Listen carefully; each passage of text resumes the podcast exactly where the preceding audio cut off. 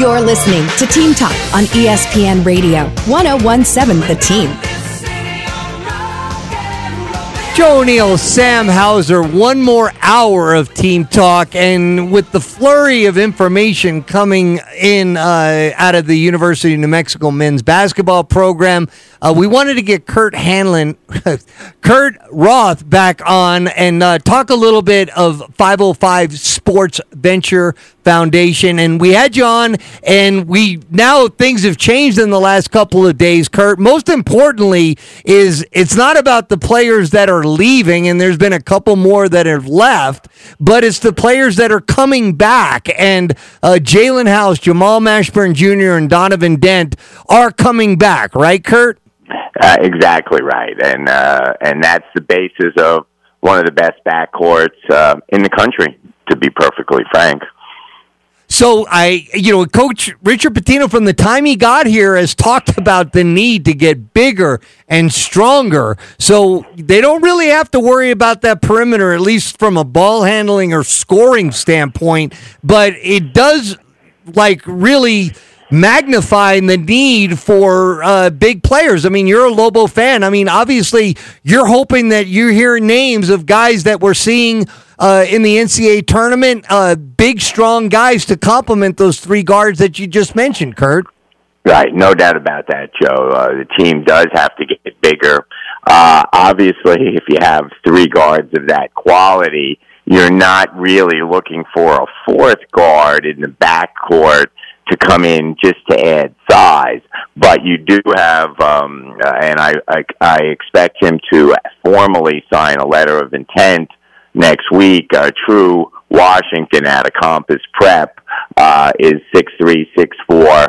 He's a tough, tough kid, really strong fundamentally on defense, and he'll add minutes. He will provide minutes next year uh, for the Lobos. He's a bigger guard. However, it's clear. I mean, right now the Lobos don't have a starting uh, front line, and that's where they'll look to get bigger. Clearly, I mean that's Yeah. not. Uh, I'm not saying anything anyone doesn't know, but um, again, and the portal is just uh, expanding almost hour by hour. Correct. So, Yeah. so we're gonna. They'll have a. They'll, there's a lot of big, big, real good talent out there in the portal, and we will see. I am confident in the uh, UNM staff that uh, they will fill in the void. Yeah, that's what I said. Is I, you know, my money's on Richard Pitino. Just the, the way you know he's handled the team since the team that he since he's gotten here. Uh, you know, fans. You know, there's a reason that 230,000 fans came out to the pit, and that was watch a team that was uh, a program that was run by Richard Pitino. So yeah, I would expect nothing less. Okay, so um, the transfer portal is open till May 11th. We double checked that, uh, Kurt, and um, I got to ask you this: like, obviously, there's a chance that things might change with those three players that committed to coming back because you know in this day and age you don't know nothing one day to the next. Uh, there's uh, Kurt. That's true, Joe. I mean, technically, anyone can an- enter the transfer portal uh, up to the final date. Uh, I am. I, we've worked with all three. We, when I say we, I mean 505 Sports Venture Foundation works with all three of those uh, our guards, well, great young guys. Uh, we've talked about production as far as getting out into the community next year to not only raise awareness about what we do, but we are beginning to collaborate. We will begin to collaborate with local charities next uh, next season, and all three of those guys are into it. They've expressed interest. They've expressed excitement.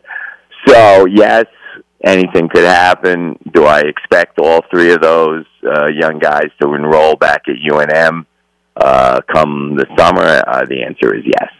All right. Well, uh, you know, we did this interview with you uh, that we're going to replay here in just a few minutes. Um, and you know, one thing that is stuck in my mind is, you know, we we've gone through Sam and I. We looked at the eight uh, elite eight teams just, so we had a bigger sample size and and going through all eight. I mean, transfers at every single school. And when we talked about this with you last year, last week, I said, "Hey, um, how, what percentage of those?" Transfer portal guys have some sort of an NIL uh, deal attached to them once they've gotten to those school and uh, schools. And you said a very, very high percentage of them. Uh, I just wanted to make sure to clarify that, Kurt. Yes, uh, that's correct. Um, uh, some are some are quite public. Uh, most are not. But uh, being in the in the business, we're meeting with a lot of people at other campuses uh, or other organizations, other NIL groups, whether they're on campus or not. Some are. Uh, some work closely with the administration. Um, uh, there's one, uh, I won't mention the name, there's one SEC school that they're going to, when they add the new, the two new assistant coaches next year, one will be an NIL coordinator. Uh, pretty interesting concept. But yeah, the bigs, especially the, the, the impact players, uh, having NIL deals. And I think it was, um, interesting that once Miami made it to the, um, Final Four this weekend, all of a sudden news came out, probably put out there by LifeWallet, the NIL company in uh, Miami, that their payroll is two point two million dollars on the uh, uh, on the Miami basketball team. So their NIL payroll. So uh, it's interesting. It's a big impact, uh, and it's important. Uh, for all schools that want to be competitive to have NIL opportunities available for the student athletes. Okay, you've emphasized that the what you're dealing with is money to help these student athletes uh, in in New Mexico. Okay, you mentioned these examples of coaches being added to staffs, like in positions of uh, you know transfer portal coordinators. You know, it made me think of like Alabama football, and they have you know a gazillion.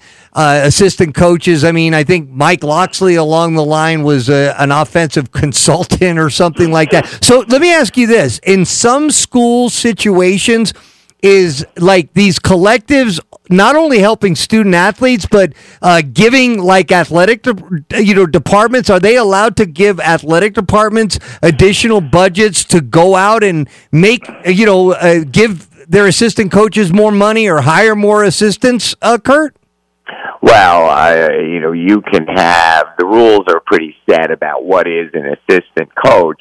For example, Lobos have three assistant coaches on the bench. They also brought in Dave Pilipovich, who is whose title is um, special advisor to the head coach. So, uh, you know, at Alabama, they probably they could have 200 coaches. You know, call them whatever they want. There's and there's rules about who can recruit, who can go off campus and try to bring players in.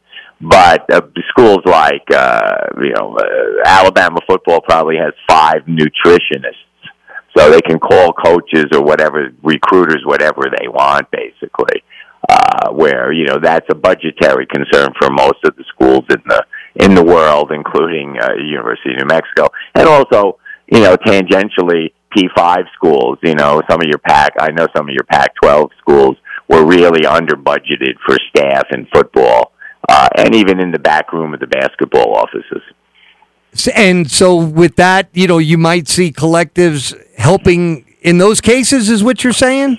Well, I don't know if they're that. I mean, technically, uh, I mean, we will have 501c3 status if we wanted, if we raise the money and we don't, we wanted to, in essence, donate money or services to the University of New Mexico or to any other university. That could be seen as a contribution, a charitable contribution.